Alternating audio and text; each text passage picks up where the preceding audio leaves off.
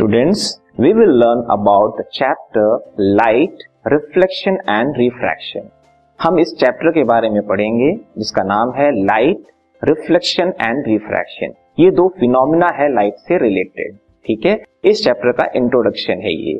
तो इस चैप्टर में कौन कौन से टॉपिक्स आएँगे वो देखते हैं। This unit deals about the following topics reflection of light spherical mirrors जो कि रिफ्लेक्शन से ही रिलेटेड है refraction of light then spherical lenses जो कि रिफ्रैक्शन से रिलेटेड है। इसके अलावा, किस तरह से इमेज फॉर्म होती है स्पेरिकल मिरर्स में, किस तरह से इमेज फॉर्म होती है स्पेरिकल लेंसेस में, ठीक है? लेंस की पावर क्या होती है? मिरर फॉर्मूला क्या है? लेंस फॉर्मूला क्या है? मैग्निफिकेशन रिलेटेड जो होता है स्पेरिकल मिरर्स के साथ, और स्पेरिकल लेंसेस के साथ इसके बारे में भी हम पढ़ेंगे। ठीक है?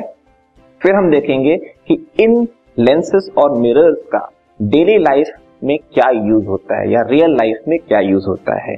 जैसे कि आप यहाँ देख सकते हो, एक इमेज है यहाँ पे मिरर की। ठीक है? यहाँ पे दो टाइप के मिरर्स बताए गए हैं।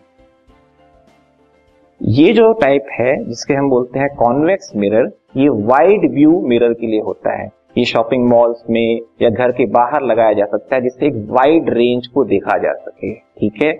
ऐसे ही एक टाइप का मिरर होता है, कौन के मिरर जिसको हम शेविंग मिरर की तरह यूज़ करते हैं।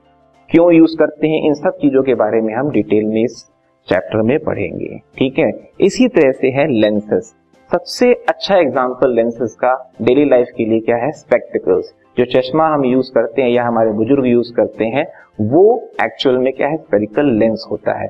कौन से टाइप होंगे इस, इस टाइप के लेंसेस को उसको भी हम डिटेल में पढ़ेंगे इस चैप्टर में clearly this podcast is brought you by hub hopper शिक्षा अभियान अगर आपको ये पॉडकास्ट पसंद आया तो प्लीज़ लाइक शेयर और सब्सक्राइब करें। और वीडियो क्लासेस के लिए शिक्षा अभियान के यूट्यूब चैनल पर जाएँ।